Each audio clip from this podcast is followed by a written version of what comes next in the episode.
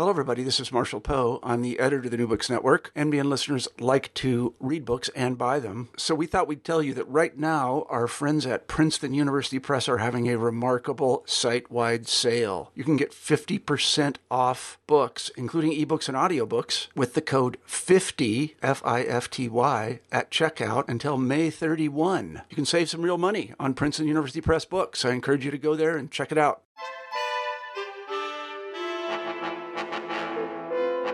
Hello, this is Natalia Shpilova Said. I'm the host of New Books in East European Studies, a podcast channel on the New Books Network. Today I'm speaking with Laszlo Borhi, author of Dealing with Dictators The United States, Hungary, and East Central Europe 1942 1989, which was originally published in 2016 and the first paperback edition was published in 2018 by Indiana University Press. Laszlo Borhi is Peter Kadas Associate Chair and Professor of Central European History at Indiana University and Scientific Counselor of the Institute of History for Humanities of the Hungarian Academy. He is author of Hungary in the Cold War 1945-1956 between the, the United States and the Soviet Union and author and editor of Soviet Occupation of Romania, Hungary and Austria 1944-1948. Laszlo Borhi is the recipient of the Gold Cross of Merit of the Hungarian Republic, the Zoltán Berti uh, Prize of the Ministry of National Cultural Heritage of Hungary, and the Georgi Ranki Prize of the Hungarian Historical Association. Hello, Laszlo, and thank you so much for joining me today. Uh, I'm very happy to discuss uh, your recent publication, and I would like to start with the introduction part. So the introduction part opens with a sentence that actually invites a number of questions. This is a book on the impact of one country on the other. However, as the title indicates, more than two countries are involved in this conversation the entire geographical and political unit of East Central Europe. So, in other words, dealing with dictators is an invitation to consider and at the same time to reconsider the way we think about political players of different caliber. The United States, on the one hand, and uh, Hungary on the other. As you proceed with the introduction, you note, and this is the quote the United States, the most powerful state of the times, and Hungary, a weak client state in the middle of Europe. It is the history of how the framers of American policy sought to uh, exploit this small but strategically well located state to further America's strategic interests, and how Hungarians, caught in the net of aggressors, first Germany, then the Soviet Union, tried to use the United States as a counterbalancing force, end of quote.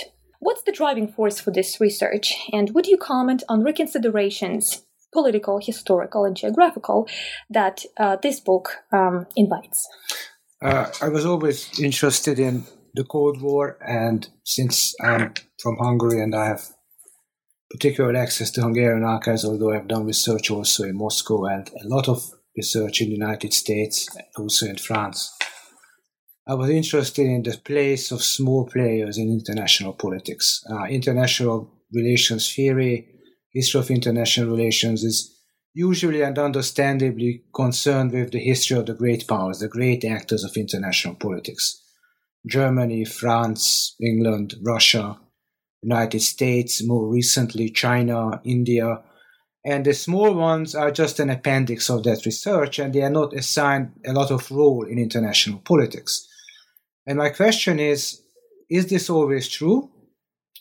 Or are there certain junctures in history where small states, weak states actually can play a role in the formation of uh, international politics? Now, of course, uh, um, emerging from uh, uh, communism, emerging from the Cold War, uh, there were certain issues that people, historians, intellectuals were not allowed to talk about uh, prior to the regime change in 1990.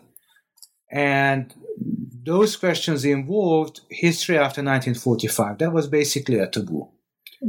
Uh, so, what historians set out to do, and this is quite funny for somebody who is uh, um, listening to this broadcast in the United States or some other place in the Western world, historians wanted to reveal the so called blank spots of history.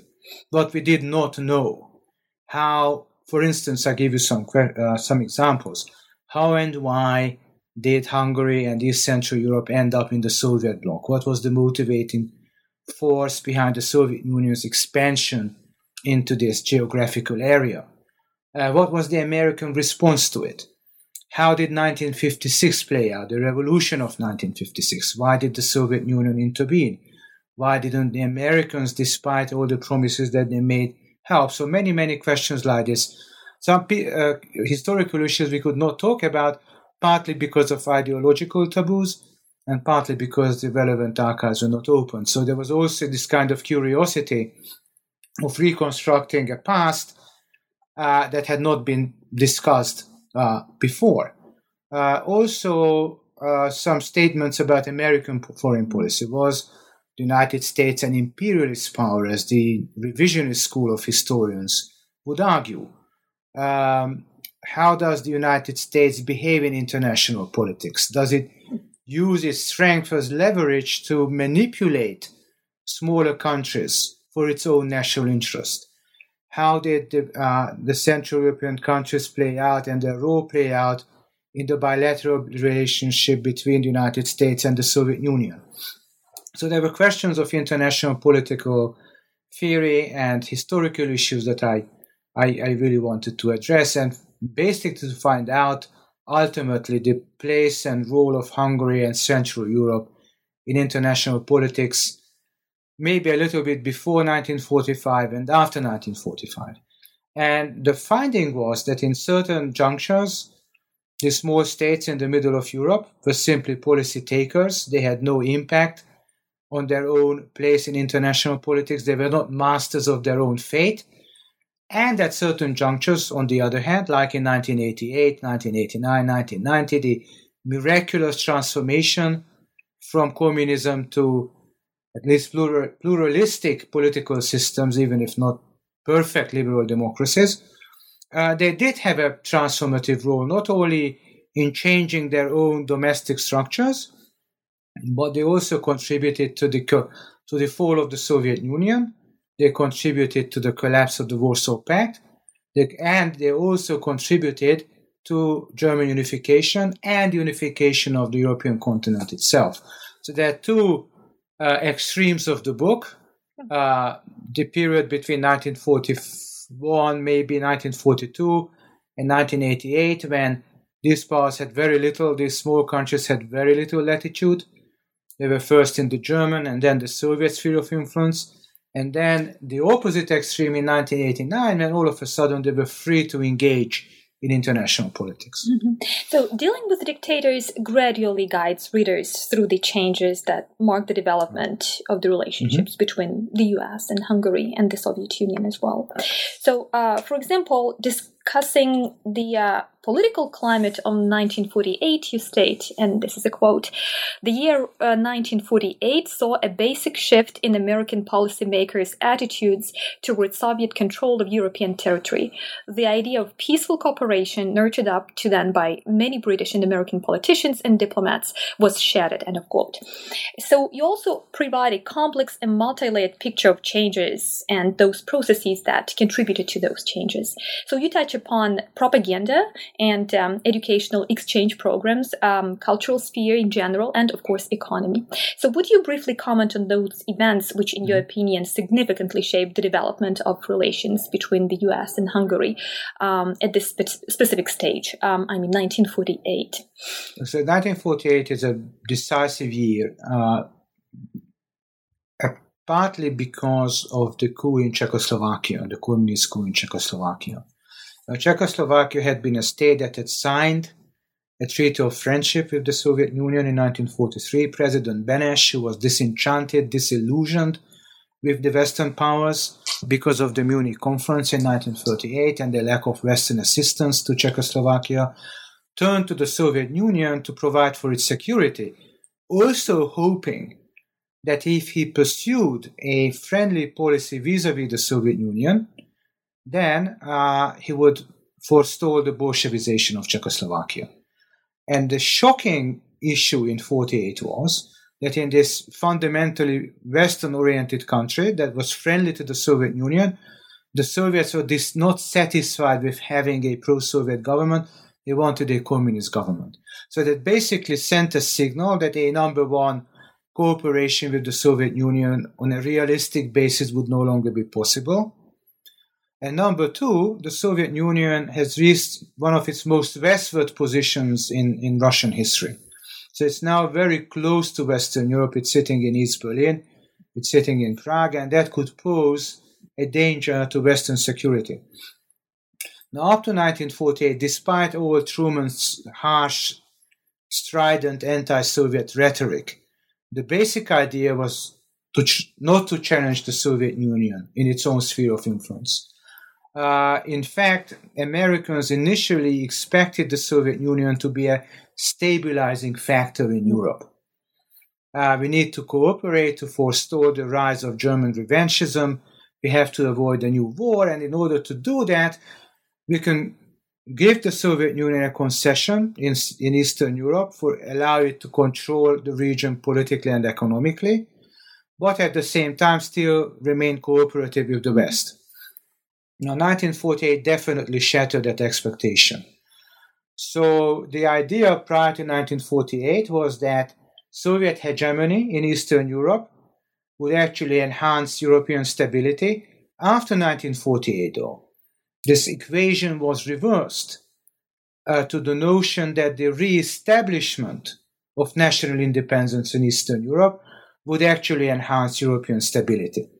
So, because of large part because of the coup in Czechoslovakia, uh, America now concentrated on the rollback of the Soviet Union from Eastern Europe. Now, rollback and liberation was a propaganda slogan adopted by the Eisenhower Dulles ticket in the 1952 presidential election in the United States.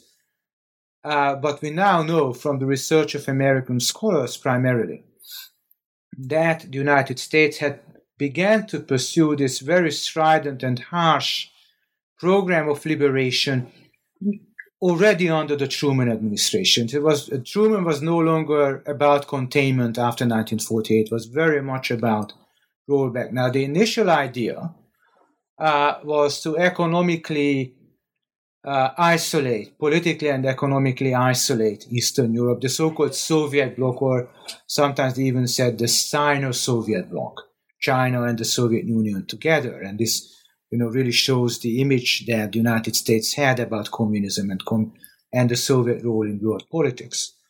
Um, now, that was not necessarily the right response because they were going straight down Stalin's alley, because this was precisely what Stalin wanted.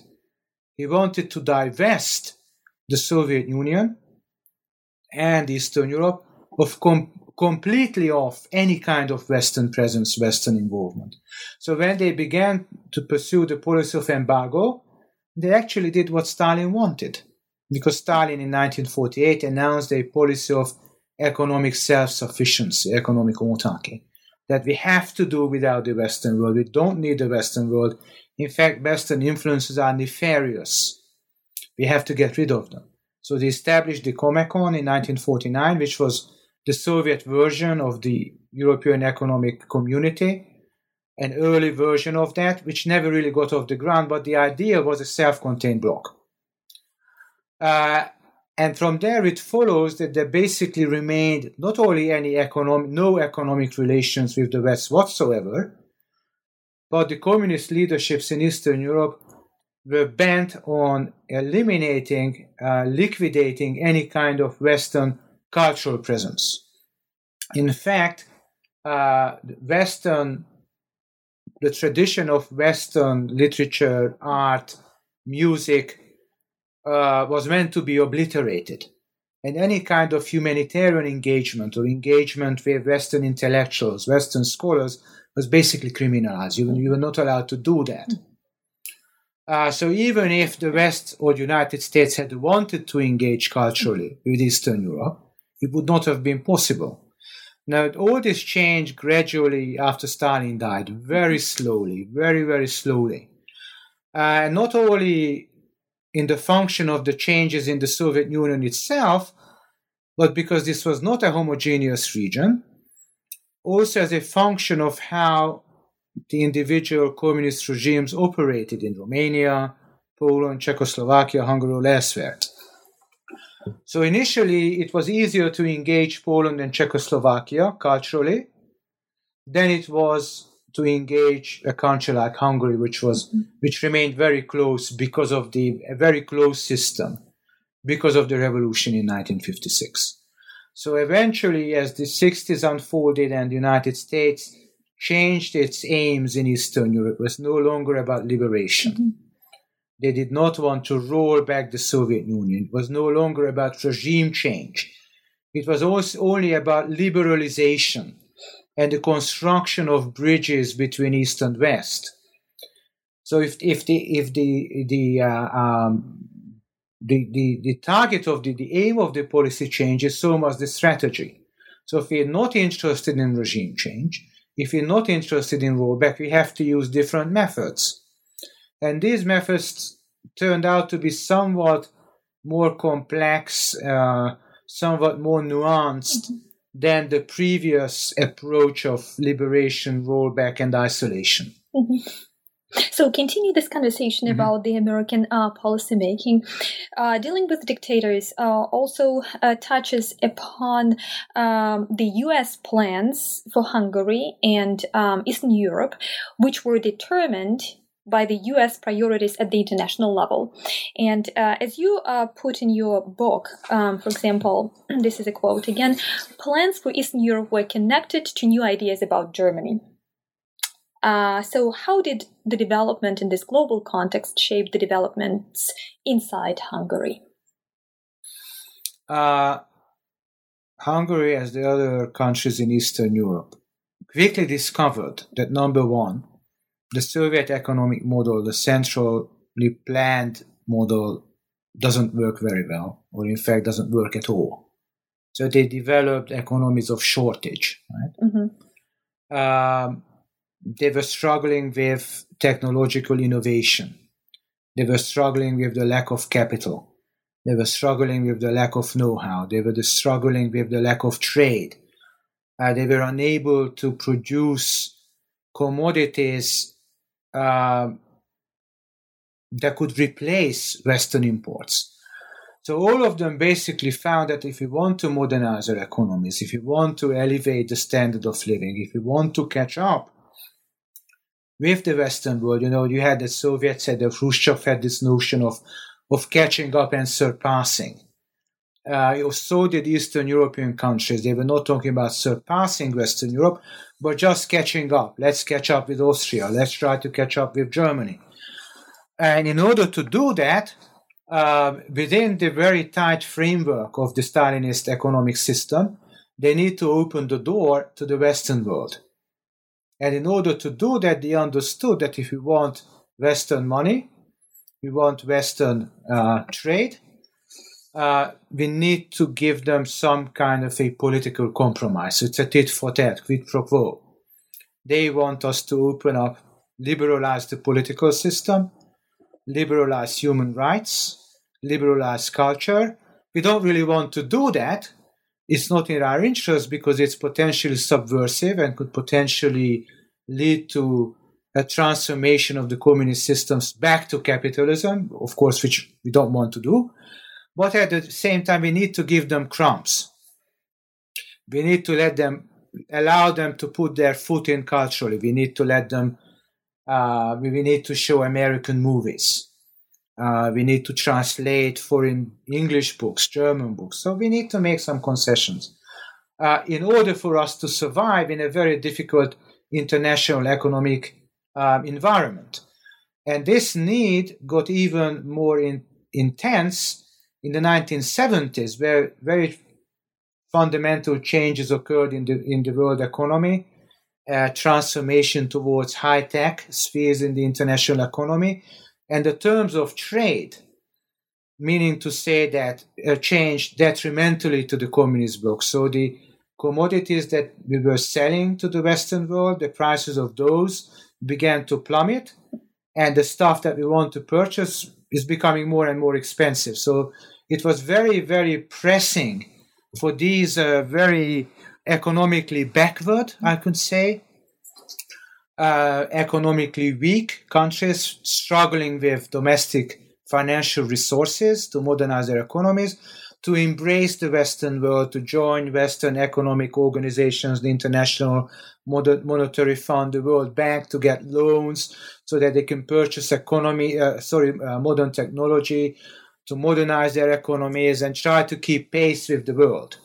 So it was all about try again trying to catch up and even to survive in a very hostile international economic environment. So the paradox basically was that even though these countries were still footed very heavily in the Soviet bloc in terms of politics, in terms of security, in terms of ideology, but economic, and they had Soviet type economic systems.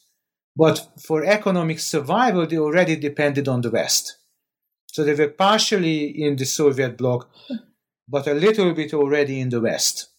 And it's not a coincidence that when uh, the regime change occurred at the end of the 1980s, the most, the, the largest imperative for these countries emerging from the Soviet type political systems, the one party political system, the central command, non market economies, was to be admitted into a larger economic unit, which is which was the European Union, and that was very slow in forthcoming. And it, the fact that the conscience of Eastern the EU did not expand into Eastern Europe actually impeded economic reconstruction after the collapse of communism. Uh, so I would like to go back to that episode of mm-hmm. 1956, and uh, there is a very detailed um, discussion of the revolution, uh, and the uh, section um, that discusses this part is titled self liberation. So can we say that this notion of self liberation, mm-hmm. to some extent, uh, provides some theoretical underpinning for your book? The self liberation uh, is basically a term coined in the United States, mm-hmm. uh, meaning to st- that there were two scenarios. That somehow, to, with some means, whether it's psych- economic warfare, psychological warfare, uh, we would be able to achieve the rollback of Soviet power, to destabilize communist regimes and foster a, a regime change uh, maybe some very vague hope, particularly from the part of these Europeans, that Western armies would arrive and and and and, and liberate our lands. And and in the early 1950s, uh, this was not an impossible scenario in the United States. Mm-hmm. So until the Soviet Union developed the means to deliver nuclear warheads on American territory, liberation by military means was, was not I, I have to be careful with the wording. So there was no concrete plan to do that. We will not find war plans spelling out how the United States will liberate Central Europe. But a military intervention was not completely um, off limits. It was not completely uh, an illusion. It was it was not likely that it will happen, but it was a possibility. Mm-hmm. Uh, now, since it was very difficult to see how um, liberation could happen without military means, self liberation was an idea that the populations, the peoples, the societies of Eastern Europe could themselves rid themselves of Soviet domination. And 1956 was a primary, maybe the only example in the Cold War when this seemed likely, because in, when in 1953 the Germans revolted in East Germany, uh, the American propaganda stations did not encourage the Germans to fight uh, their own government or to fight the, the, the Soviets uh, for obvious reasons. In 56 they did because they saw it as a possibility, as the Hungarians were already fighting the Soviet Union, uh, there was armed struggle, and very uh, there were many victims of that. Uh, close to 3,000 Hungarian casualties and over 600 Soviet casualties. And if the fact that Khrushchev did announced that he would open negotiations with the Hungarians regarding the country's status, and they were pulling out Soviet troops from Budapest briefly at the end of October, seemed to lend credence to the idea that self liberation could actually happen, that we don't need American involvement, but these peoples can do it for themselves. Of course, we need to encourage them, uh, but they will liberate themselves and at, at no cost for American foreign policy. So we, we don't need to spend man and material for that to happen. So this is what I mean by mm-hmm. by self liberation. Mm-hmm. So, when detailing policymaking, you note, end quote, foreign policy is formulated not according to some objectively existing reality in the external world, but on the basis of images in the minds of the leaders of one power or another. Eventually, this dependence on perception would work in favor of Kadar's um, Hungary. Hungary came to be pictured as the most liberal state behind the Iron Curtain, even though, to paraphrase the Nobel Prize winning uh, author Imre Kertész, uh, it was so horrible we didn't even notice it. End of quote. So, will you comment on this inherent ambiguity that underpins policymaking? This section that um, I just uh, quoted also gesture toward some uh, not only outside ambiguity but inside as well. Um, for those living within some certain regime, these ambiguities can probably become blurry and even obliterated. Uh, through policies and propaganda. Uh, well, this way, I suppose some certain collective political and ideological framework is set up and um, implemented. So uh, images are very important mm-hmm. in the mm-hmm. formulation of foreign policy. In fact, they're sometimes more important than reality. I mean, what is reality? Mm-hmm.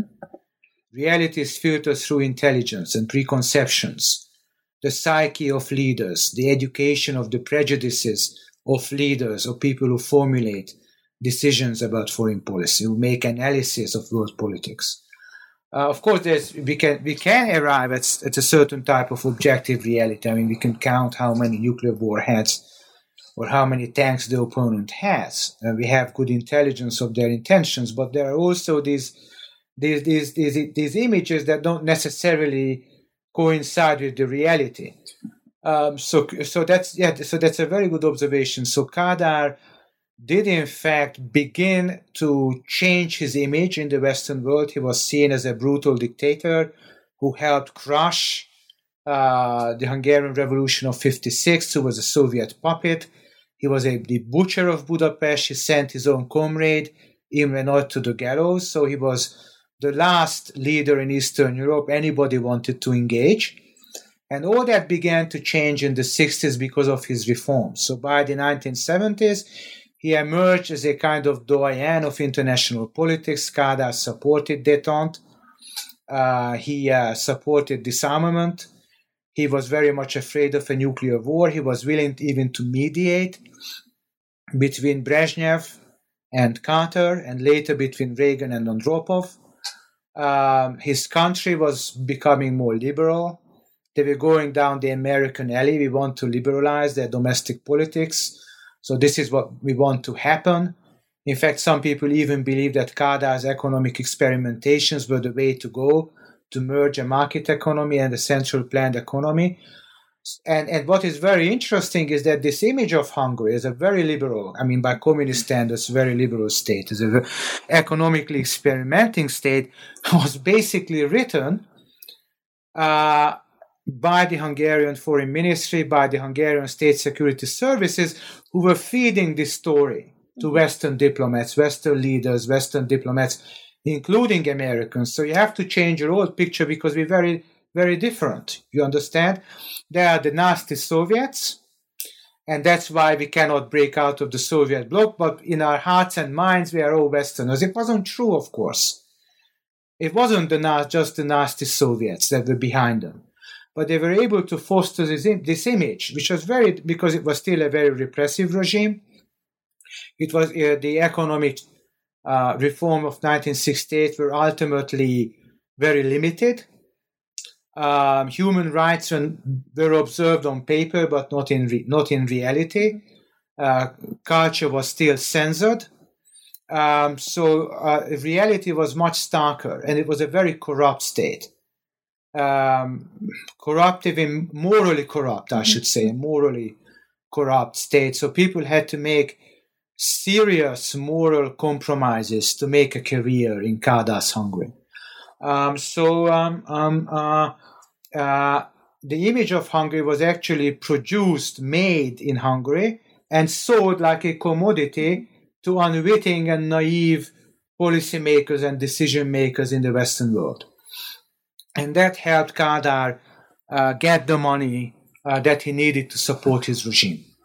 Uh, in fact, in at the end of the 1980s, um, rather than liberation, the Bush administration's goal was genuine political and economic change behind the Iron Curtain, but not the rollback of the Soviet bloc and not necessarily the complete transformation of the one party states. So, in fact, for a long time, they insisted that reform communists stay in the governments even though they lost the election because they trusted reform communists more than the opposition in Poland or the opposition in Hungary. They were afraid of recurrent nationalism. So, after all, these were not the Stalin type communists, mm-hmm. these, these were rational people we could deal with. So, President Bush made some stark, st- uh, um, uh, striking comments on Kádár, on Jaruzelski, and Zhivkov, very positive ones.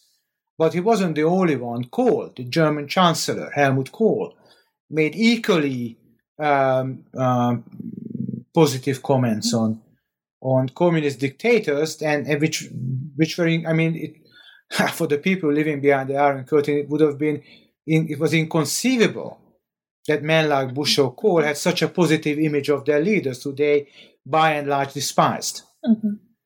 So, what does this case of Hungary inform in terms of regimes, their change, and their subversion? So, it, it, it really highlights the fact that the, the wielding of soft power, Joseph Nye's soft power, the attractiveness, the cultural, political appeal of a state can be, on the long term, can have a transformative effect. Mm-hmm. So, on the short run, this doesn't work, and soft power doesn't replace hard power, military power, economic power. But on the longer term, it could have a transformative effect. So, ultimate now, bridge building and engagement, cultural and economic engagement, it seems, sounds easy, but it was actually very, very difficult to implement mm-hmm. because of the changing, constantly changing domestic scene behind the Iron Curtain, and because of the conflicting security concern of the military and security establishment in the United States. So it's not easy to do, but if it's done right, and I say it's very difficult to do right, economic and cultural, scientific engagement, humanitarian exchanges can actually promote regime change. There's no doubt. So this is the big lesson uh, that um, this uh, period uh, gives us is that um, uh, if isolation and embargo doesn't work, and if the conditions are right, and the conditions have to be right, mm-hmm. then uh, engagement, peaceful engagement, the wielding of soft power can actually work pretty well. Mm-hmm. So uh, I know that you're currently working on a new book, and mm-hmm. will you tell us just very little about your current project? So the uh, um, the working title is "Strategies of Survival: mm-hmm. Life Between Hitler and Stalin." And what it is trying to do with micro and macro historical methods is to depart from the experience of the individual to provide a bigger picture of these, these political national socialist and communist regimes and also, also to see how people react to very harsh historical conditions um, concentration camps repression war genocide um, does humanity survive ultimately?